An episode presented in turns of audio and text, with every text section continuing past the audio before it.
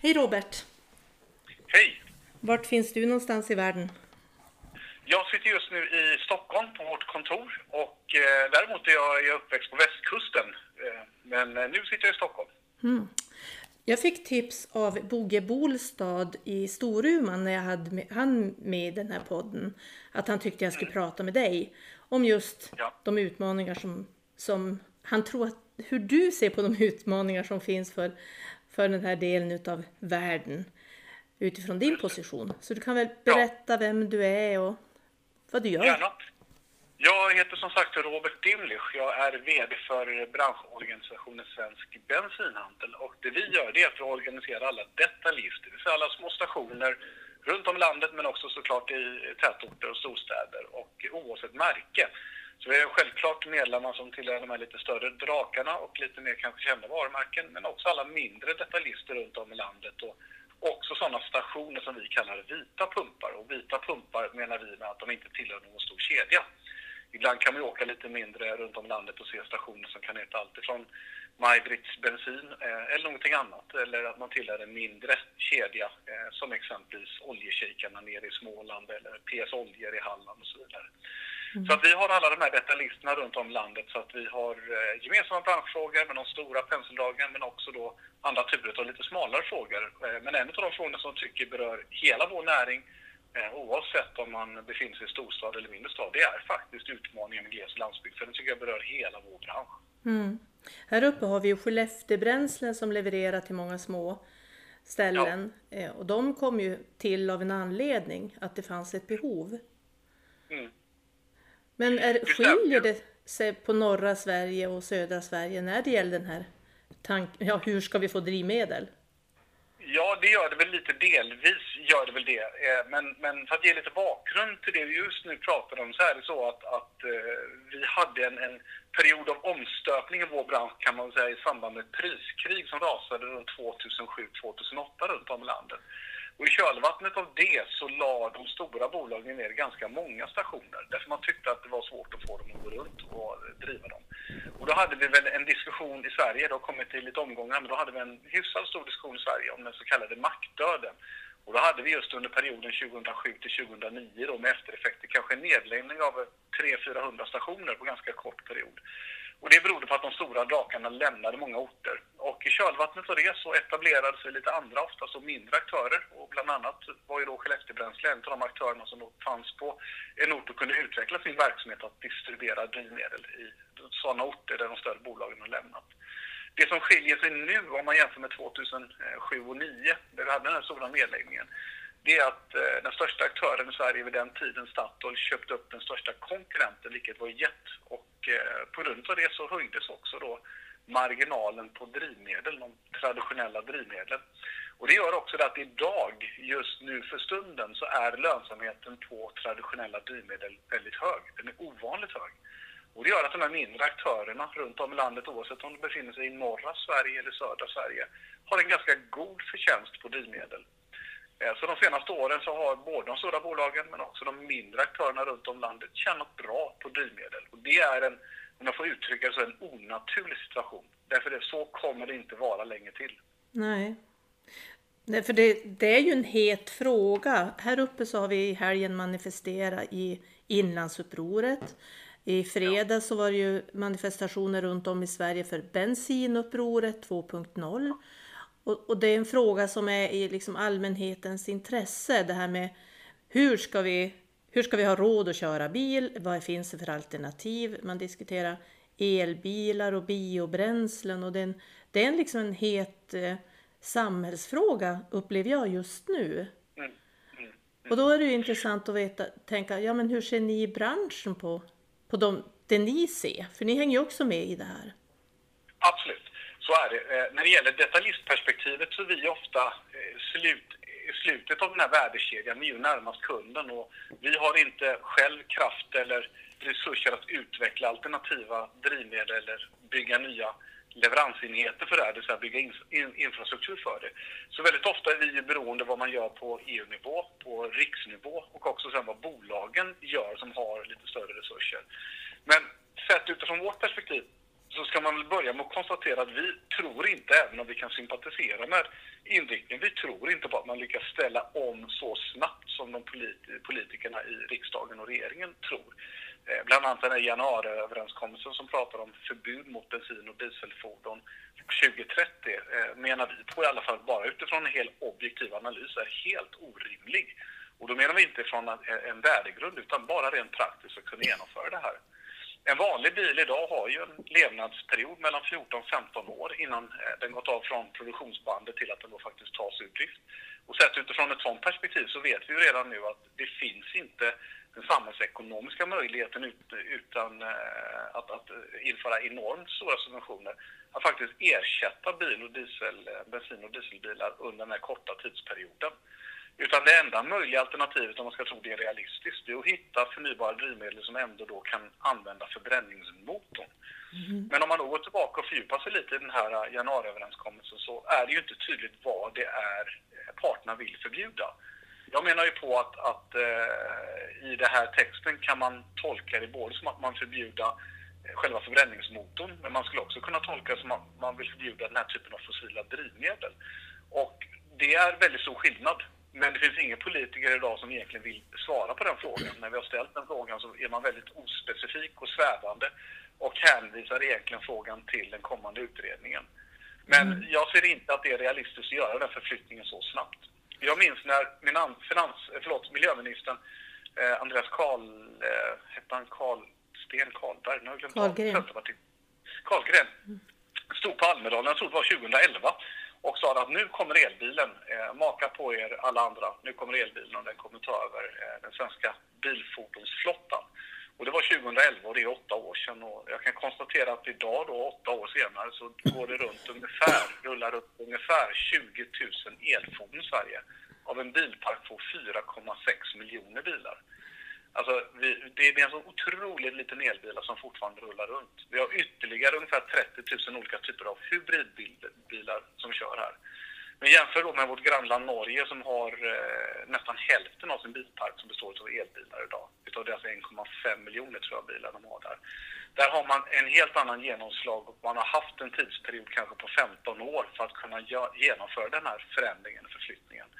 Och eh, ska vi tro att den förändringen kommer i Sverige så krävs det att det är flera trösklar som måste klivas över, som var och en för sig är väldigt stora, men sammantaget menar jag på helt orealistiska att få till under mm. en, under en, ja, en överskådlig närtid. Det är väl det här som behövs debatteras också. Vad, hur ser det egentligen ut? Vad är rimligt? Vi vet att oljebaserade drivmedel är en ändlig resurs. Vi vet att det är klimatpåverkande, vi behöver hitta alternativ.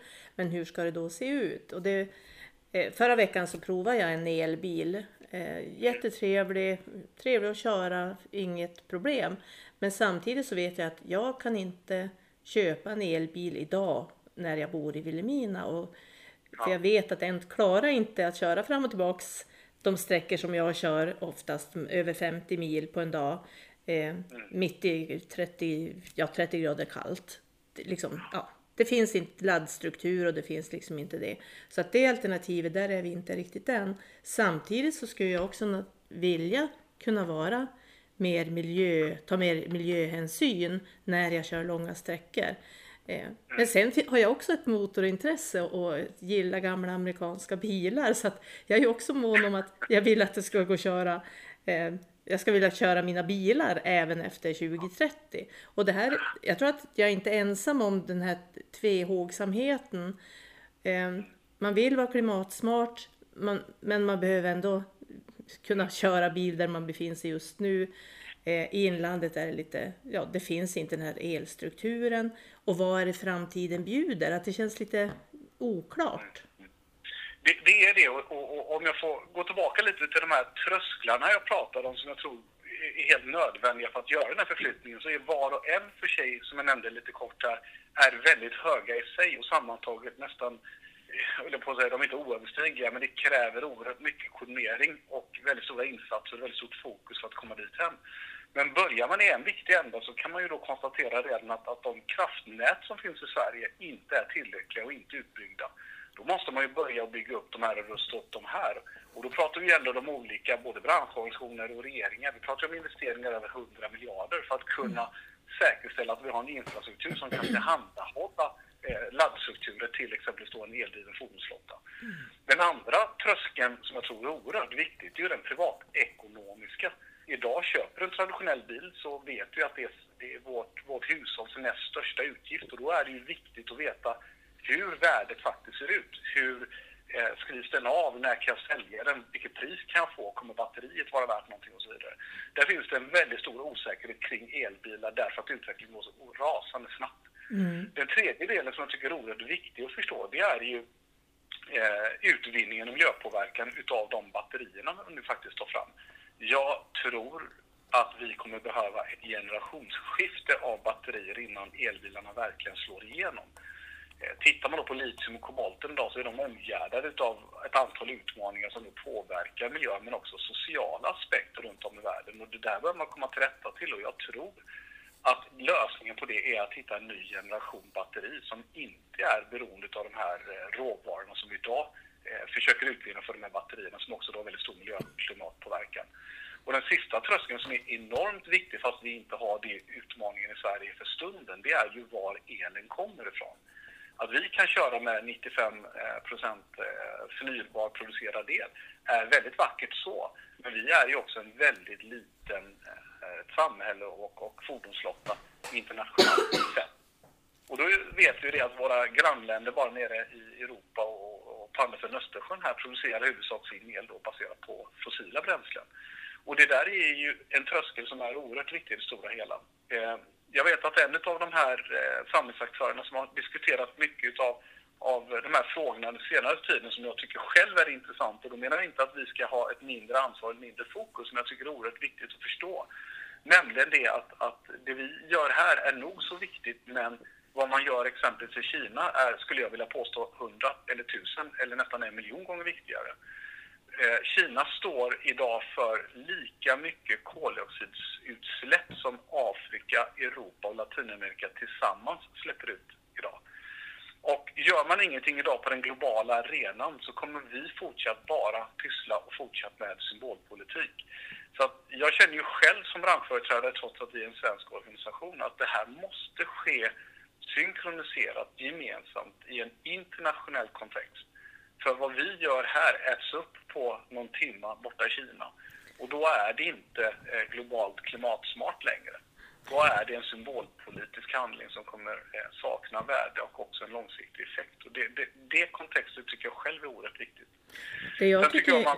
är intressant i det här det är att eh, Kina gör ju väldigt många besök i Sverige för att titta på vår miljöteknik eftersom man inte kan andas mm. i, i många kinesiska ja. städer längre. Så att de är ju verkligen i ett taskigt läge och måste hitta lösningar snabbt. Så de, de är ju verkligen nyfikna på det, den teknik som finns i Sverige för att liksom kunna göra de här åtagandena det, i Kina. det är gott på det är gott så, det är helt nödvändigt övertygad om. Men eh, fortfarande än idag är ju 60 procent av deras energiproduktion är baserad på, på fossila bränslen. Och den, vad jag menar är det att vi behöver ju arbeta på flera fronter och det vi ska göra i Sverige ska vara effektfullt men också hållbart. Och då menar jag att hållbarheten som, som hållbarhetsbegrepp är ju inte bara klimathållbart utan det är också socialt och ekonomiskt hållbart som det här behöver ske. Eh, och där tycker jag att det finns en, balans, en missbalans eh, i debatten mellanåt, att man inte tänker eller förstår eller tar hänsyn till den här kontexten, vilket jag ändå tycker är viktigt i slutändan. Mm. Eh, och det påverkar också då såklart den, den dialogen som, som du nämner också. Hur ska hela Sverige kunna fortsätta utveckla sitt näringsliv, kunna fortsätta fungera? Och det betyder ju också att ska man tro att man kan ersätta fordonstransport och bilparker runt om i hela Sverige med någonting så måste det finnas ett hållbart alternativ som faktiskt då fungerar för hela Sverige, som är mm. ekonomiskt hållbart.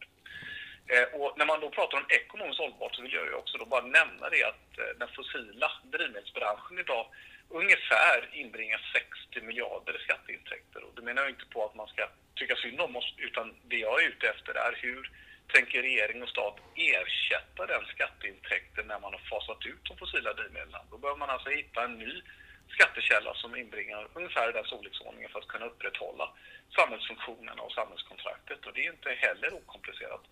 Och då kommer ju antagligen det snabba svaret på det bli att man väger och funderar på att införa en kilometerskatt, vilket jag tror är den lägst hängande frukten för politikerna om man nu inser att eh, eh skatten på drivmedlet eh, kommer att fasas ut på sikt.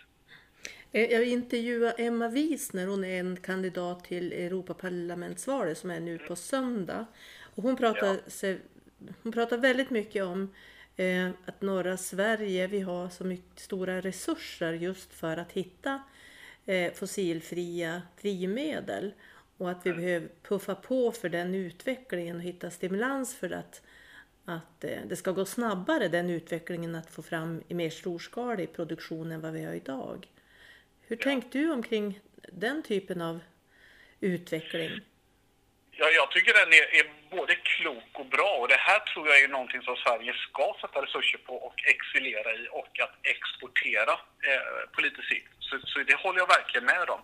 Nu är jag ju ingen, ingen eh, teknik och energiexpert, men om man nu tittar exempelvis på det Prima arbetar med, metallolja, så det är ju en, ett sätt att kunna arbeta det och även eh, LUT som man arbetar med är också ett sätt att göra det alla den här typer av, av uh, utveckling och, och, forskning tror jag är helt av godo. Men man ska också förstå att även den delen, om man pratar om, om, om uh, skog, så är det också en ändlig resurs uh, i den meningen. Så man behöver ju också se hur man ska hantera det här. Vi har ju någonting i Sverige nu som också EU kommer följa efter som kallas reduktionsplikt och den går ju ut på att man ska blanda in förnybara drivmedel i de traditionella. Mm. Och i dieseln så är ju då HVO den största förnybara andelen som man blandar i dieseln. Och där ska man då bara komma ihåg att, att vi har ju gått i förväg Sverige och eh, vi i anspråk tar redan 60-70 procent utav hela Europas produktion av HVO. Jag vet. Och om man då lägger, Ja, och om man då funderar på den utmaningen så blir det ju en jätteutmaning när hela Europa ska kliva efter där den stora skillnaden faktiskt finns. Mm. Eh, att våra eh, totala drivmedelsinblandning idag är drygt 20 procent av förnybara drivmedel Det är jättebra. Men det kräver ju också då att, att äh, även övriga Europa och, och, deras bilpark kan följa efter och då vet vi redan idag att den här eh, tillgången på, på HVO är, är äh, redan hårt ansträngd. Vi vet ju också att man har kommit mer till rätta med det men även om man tittar, blickar bakåt lite så hade jag för många år sedan, jag tror att det var runt 2008, ett samtal med FNs matorganisation FAO. Och då pratade de om etanolens elände på matproduktionen och de internationella matpriserna. Och det där var ju ingenting som var så bra som vi hade, hade koll på, utan eh, då sa ju FAO, alltså FNs matorganisation, att eh, bönderna i USA producerade majs och sålde det till etanolfabriker istället för matproduktion och att det påverkade matbalansen och möjligheten till människor att faktiskt kunna äta sig mätta. Mm. Och tittar man nu på HVO så har man ju kommit delvis till rätta med det men eh, traditionellt de senaste första åren här så har ju väldigt stor del andel av HVO kommit ifrån palmolja. Och eh, det finns ju en mängd utmaningar kring produktion av palmolja också så det är ju viktigt att fundera hela tiden var och hur när vi gör saker, hur det påverkar våra övriga resurser och tillgångar. Så igen, om man ska försöka sluta cirkeln lite så vill jag ändå säga det att, att när det gäller hela vår satsning och utveckling kring det förnybara så är den rätt, den är klok, men den måste också vara hållbar i alla tre aspekter och inte bara utifrån miljöaspekten. Då mm. tror jag att vi gör den bästa tjänsten så att vi inte hamnar i en situation där vi gör oss en otjänst. Där vi påverkar andra typer av, av eh, mekanismer i samhället som får helt andra effekter som man då kanske inte från början ser. Och det kan vara allt ifrån matproduktionspriser till brytning av kobolt eller till eh, skövling av regnskogar för HVO. Alla de här sakerna hänger samman och måste gå i jämn takt. Och sen tycker jag också att det är oerhört viktigt att det finns en långsiktighet och en förutsägbarhet i det man gör. För det behöver industrin. Mm. Industrin vågar inte satsa pengar om man inte vet att den eh, tid och resurser och pengar man lägger faktiskt också kommer få en utväxling om 5, 10, 15 år. Mm. Och där kan man ju igen då, eh, bara för att vara väldigt konkret, dra exemplet med etanolen och se hur, hur hela den här etanolfrälsningen i, eh, för tio år sedan skulle frälsa hela vår, vår tillvaro. Vilket vi idag ser nu att etanolens försäljning är helt obefintlig och används i stort sett bara som låginblandning i bensin. Mm. Det är intressant också att titta på, nu går vi in i det här Europavalet och har en chans att påverka de kommande fem årens politik för hela Europa. Och det är ju ja. oerhört intressant utifrån den här diskussionen. Hur ska vi förändra samhället? Hur ska vi bli mer fossiloberoende? Eh, och vad, vad, vad, är det för någonting vi skådar i framtiden?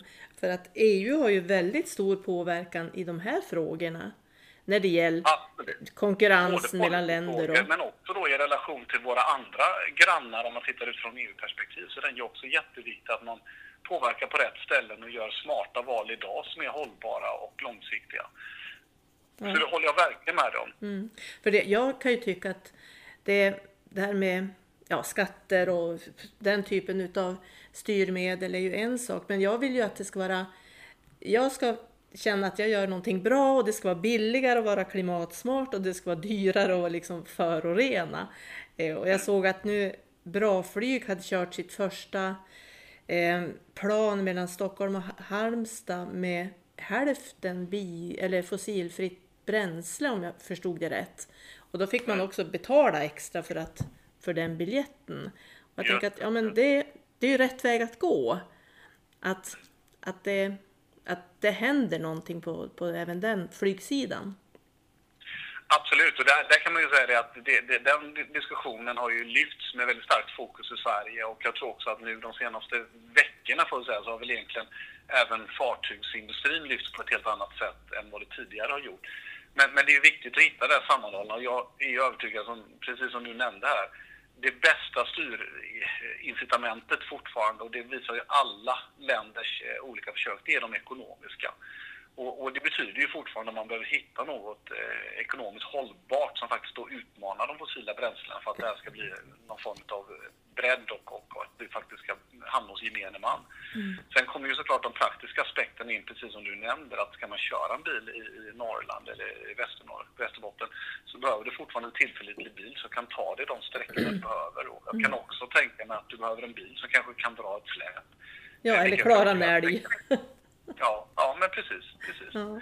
Så att de aspekterna ska man inte heller eh, underskatta. Mm. Jag, jag, tror ju fortfarande det att, för det har ju pratats väldigt mycket om elbilar de senaste tio åren. Jag är övertygad om att det kommer. Jag är övertygad om att det är en del utav det förnybara eh, så att säga, eh, alternativen som kommer att komma. Men där är trösklarna ett antal innan vi faktiskt kommer att se ett tillräckligt stort genomslag. Mm. Och det är alla de där trösklarna jag pratade om innan. Sen finns det andra typer av alternativ, men där är det återigen att det behövs både forskning men också en tydlighet och en långsiktighet från politikerna så att industrin vågar göra de utmaningarna. Att ta fram nya fordon, att ta fram smartare fordon, att bygga infrastruktur för dem och så vidare. Mm. Där märker man ju, eller märker ju jag som branschföreträdare, att många av de drivmedelsbolagen i Sverige när de inte känner att de har de, den spelplanen tillräckligt tydlig, ja men då avvaktar man istället. Då händer ingenting. Mm. Eh, och eh, man kan väl också säga att de då har, har lärt sig, eh, missförstå mig rätt, läxan när det gäller pumplagen och tycker att det där var en synnerligen dum lag som blev rent bortkastade pengar och då vill man inte hoppa i galen tunna igen utan man vill se en långsiktighet och tydlighet och att man faktiskt då kan få en avskrivning och en avkastning på de investeringarna man gör. Mm. Jag sitter i mitt politiska uppdrag så sitter jag med och jobbar med kollektivtrafik och där ser vi också mm. Ja, det här med att det är brist på HVO till exempel gör att vi inte kan nå de mål som vi har satt upp. Men vi ser också ja. att, det, att man, måste, man måste ha olika alternativ. I stadstrafik i Umeå så kör man ju ja. nu elbussar, Hybrikon. Det är jättebra, ja. där funkar det. det alltså det, man måste anpassa trafik och fordon mer utifrån hur förutsättningarna ser ut och sen ha den här ambitionen att bli fossilfri. Ja, ja. Men det är inte så enkelt. Och det kan man också säga att, eh, nej, men det kan man också säga att, att större organisationer som både kommuner och, och, regioner och landsting kan ju göra en, en, en investering och eh, ta den investeringen och sen skriva av den så att säga. Men en, ett hushåll kan inte göra samma kalkyl och det är också den av de eh, trösklarna jag pratade om innan. Att när hushåll väl ska investera då i en ny bil Ja, idag så står man ju egentligen som ett frågetecken när man pratar om konsumenterna, vilken typ av bil man ska köpa. Mm. Så är det ju ingen som kan svara vettigt på den frågan idag. Och till en bilhandlare idag så skulle jag tro att majoriteten av bilhandlare fortfarande förespråkar en, en snål diesel. Mm. Eh, för det finns ingen bättre alternativ eh, för att sia om framtiden helt enkelt. Nej, det är väldigt svårt. Men jag tänker utifrån din, din position, eh, om du hade möjlighet att påverka politiken eller ta, vara med och ta, lägga förslag till ett beslut som verkligen blev av. Vad skulle det vara som du skulle vilja att det här skulle genomföras? Ja, men då tror jag att det viktigaste är att man då fokuserar på det man vill undvika, exempelvis då koldioxiden. Man har pratat om en europeisk koldioxidskatt, men jag tror också det att i Sverige så hade det varit betydligt bättre att ha ett styrinstrument som fungerar över tid, som är förutsägbart. Tittar man på det här med bonus-malus-systemet så blir det ju ett, ett sammelsurium utav olika modeller och jag pratade med någon konsument nyligen som eftermonterade någon etanollösning på någon bil och kunde få ner sin skatt till en bråkdel. Det blir en massa med konstiga manipulationer och, och ingen vet riktigt vad som gäller. Eh, kan man då och, och, tydligt se ifrån politiskt håll att jo, men det vi vill göra i längden det är att minska exempelvis då koldioxid och, och kvävedioxid. Jo, men basera då skatten och de ekonomiska incitamenten efter de här och gör det långsiktigt så att industrin förstår att det är det här vi vill ta bort. Det är det här vi ska utveckla teknologi för att faktiskt så ersätta. För pratar man enskilda typer av eh, fordon eller drivmedel, då hamnar man direkt i den här kortsiktiga loopen och den menar jag på är farlig för den kommer göra att branschen och aktörerna inte vågar utveckla, vågar satsa, utan man avvaktar istället. Och man gör bara det man absolut måste, därför man tror i alla fall att snart kommer det ändå komma ett nytt beslut, så att det är ingen idé att lägga några större resurser på det här. Mm. Så att utan att vara mer specifik än så, så tror jag att det är någonstans där som jag känner att jo, men då skulle jag försöka eh, hitta ett styrinstrument som adresserar det man vill åt och att den är långt över tid och att den är förutsägbar. Så att konsumenter förstår det, men också då producenter och industri, så man kan ha någonting att förhålla sig till. Mm. Långsiktigt, att man känner sig trygg, trygg och säker ja, med den investering ja. man gör också som privatperson. Mm. Ja, man tänker det mikroperspektivet så är det precis privatperson. Vilken bil ska jag köpa? Hushållets allra mest största eh, utgift. Vad ska jag lägga pengarna på där så att det är smart, att det är klimatvänligt, eh, men också då att jag har ett värde när jag sen vill byta igen. Eh, och också såklart, som varit inne på, att jag har ställen att tanka på när jag behöver nytt drivmedel. Eh, men sen också då i makroperspektivet att industrierna resonerar ju nästan lite likadant. Alltså de behöver göra de här investeringarna och satsa resurser på utveckling men de vill också veta att det finns en rimlighet att få en avkastning på det där. Mm. Alltså, ja, det vi började samtalet med var ju att det är, det är en samhällsdebatt och att det är en fråga som väcker känslor omkring drivmedel och det är bensinuppror eh, både, både för och emot. Eh, och att det här är ju en fråga som är, är i utveckling. Alltså vi befinner oss ju precis i en utveckling och ingen vet kanske riktigt vart det bär hän. Mer än att det kommer till att krävas mer fossiloberoende drivmedel. Och jag tror att precis när vi började med det här så tror jag också det att, och jag har ju ändå följt debatten ganska noga och, och, och när det gäller bensinupproret så är jag ju också övertygad om att bensinpriset är bara en symptom på någonting annat. För det det handlar om är ju egentligen att människor upplever att deras frihet begränsas och att det inte finns en förståelse. Och med friheten som begränsas betyder det att i stora delar av landet är man helt beroende av bilar som går, i alla fall i dagsläget, och huvudsak på fossila drivmedel. Eh, och, och, effekten för dem är ju att de inte kan utföra och få upp sin vardag att fungera. Och det är ju det som är grundorsaken snarare än, än bensinen och dieseln eller priset på detsamma. Mm. Ja precis, det är verkligen så det är. Att man, och att det är därför det är flera sådana här uppror, att man, ja. eh, man känner att det är ingen som ser oss eller förstår oss. Och jag vet ju att du har varit här uppe och åkt, åkt runt och också sett de här avstånden och eh, långa, långa avstånd mellan platser. Så att du, du har ju sett det. Men det, alla har ja. inte gjort det. Och där, det behövs en debatt och det behövs en debatt på nationell nivå där man diskuterar de här frågorna. Och jag vet att det nu är kallat till en sån debatt i riksdagen och det är ju en bra början. För förståelsen för villkoren på landsbygd måste fram. Och staden får liksom inte vara den här normen som slår igenom och, så att man tror att alla ska ha en elbil, för vi är inte där. Eh, men nej, har man staden som norm, då, då tänker man att ja, men jag behöver ingen bil, behöver jag en kan jag köra eh, köpa en elbil, annars kan jag åka kollektivt. Och då har man inte förstått att Sverige ser inte ut som Stockholms innerstad. Precis så är det och jag tror ju också, du, vi nämnde lite innan du slog på bandspelaren här, att, att, att du ibland har gäster eh, i norra Sverige i rent uppfostringssyfte. Och jag, jag tror ibland att det där är klokt. Eh, man behöver se och förstå hur det där hänger ihop för att få en djupare förståelse. Och människor som bor i storstäder och har varit uppvuxna i storstäder, eh, de förstår inte det sammanhanget. Eh, och det har jag väldigt stor respekt för efter att ha tillbringat den här tiden uppe i Västerbotten. Mm. Jag, jag, glömde ju en, jag glömde min dator på en av de här orterna jag var ute och turnerade där. Och jag insåg ju det att åka tillbaka och hämta den skulle ta mig en kombinerad tid av sex timmar att hämta den. Och nu lyckas vi lösa det på annat sätt, men, men, man förstår ju och har en helt annan respekt för det. Att ja, det gäller att tänka till innan man ger sig ut på sin färd, att man har allting. Och jag kan också tänka mig eh, vilken, vilken oro eller vilka problem det skulle bli om man nu har en bil som plötsligt skulle lägga av och helst då i vintertid när man besökte eh, mm. norra delen av Sverige. Och sitta fast där i en snödriva och inte komma vidare. Eh, det hade inte varit en, ett roligt scenario. Nej, nu är det ju så att de flesta har ju med sig ett vinterkit i sin bil. Det är en spade och det är en såg och det är en skoteroverall och det är några ljus. Ja. Och, så att man, liksom, man ska klara sig en stund. Du Robert, ja, ja, eh, det var en fråga till jag hade som jag ville ställa. Eh, om du tycker att jag skulle prata med någon särskild som eh, har perspektiv på, på landet och framtiden och Norrland och framtiden. Vem tyckte du att jag skulle prata med?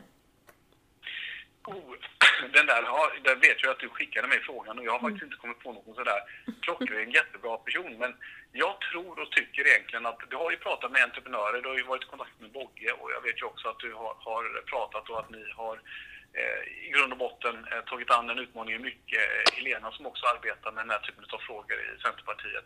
Men jag tänker faktiskt att det skulle vara oerhört intressant att prata med eh, någon av exempelvis näringslivsutvecklarna i någon glesbygdskommun. Och själv varför jag nämner det, det är att mycket av bensinupproret och det som har pratat den senaste tiden handlar om privatpersoner.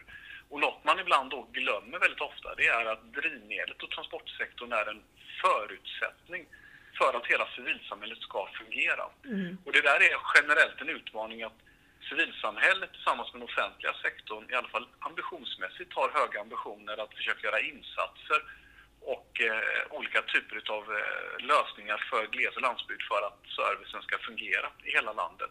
Men väldigt ofta märker jag ju själv, och bland annat också det projektet vi deltar nu, är att det finns ingen bra samordning eller motsvarighet för näringslivet. Mm, och där tror jag på den lokala nivån så är det ju näringslivsutvecklarna som arbetar mycket med det här. De kan ju heta lite olika olika kommuner. Men, men det man glömmer ofta är ju det att när näringslivet inte fungerar i gles och landsbygd, då försvinner också förutsättningarna för väldigt många i befolkningen och civilsamhället att fungera. Mm. Alltså allt ifrån att drivmedel inte finns eller att post och pakethantering inte finns eller möjligheten till olika typer av annan service inte finns då förstörs ju eller försvinner ju grundförutsättningarna även för befolkningen att finnas kvar. Mm. Och den dimensionen tycker jag är, är, är, lite synd att man glömmer av eller missar ibland. Att försöka koordinera och hitta en, en, eh, en plattform där näringslivsfrågorna men också näringslivet i helhet blir också då inbegripna i att försöka hitta bra lösningar. Eh, så den, där skulle jag tycka att det vore intressant mm. för att prata med någon. Om det nu är en näringslivsutvecklare eller kanske en handläggare på regionen som arbetar med något liknande. Eh, så tror jag att det skulle kunna vara en bra person också att föra frågan vidare till. Bra tips! Min hjärna snurrar genast igång och funderar vilka ja. har vi här nu då som jag kan ringa till. Eh, många tack för den här halvtimmen. Eh, jätteintressant ja, att lyssna till dig. Ja, och, jättekul att få prata med dig. Ja. ja, och vill man nå dig så får man gå in på Svensk eh, Bensinhandel. Ben, jajamensan, och där kan du gå in och klicka in dig på kontakter och så kan du antingen ringa eller mejla mig. Alternativt så kan du söka oss på Facebook där vi också har en aktiv Facebookgrupp och delar information om aktuella frågor. Jättebra. Tack Robert. Ja, tack så mycket själv.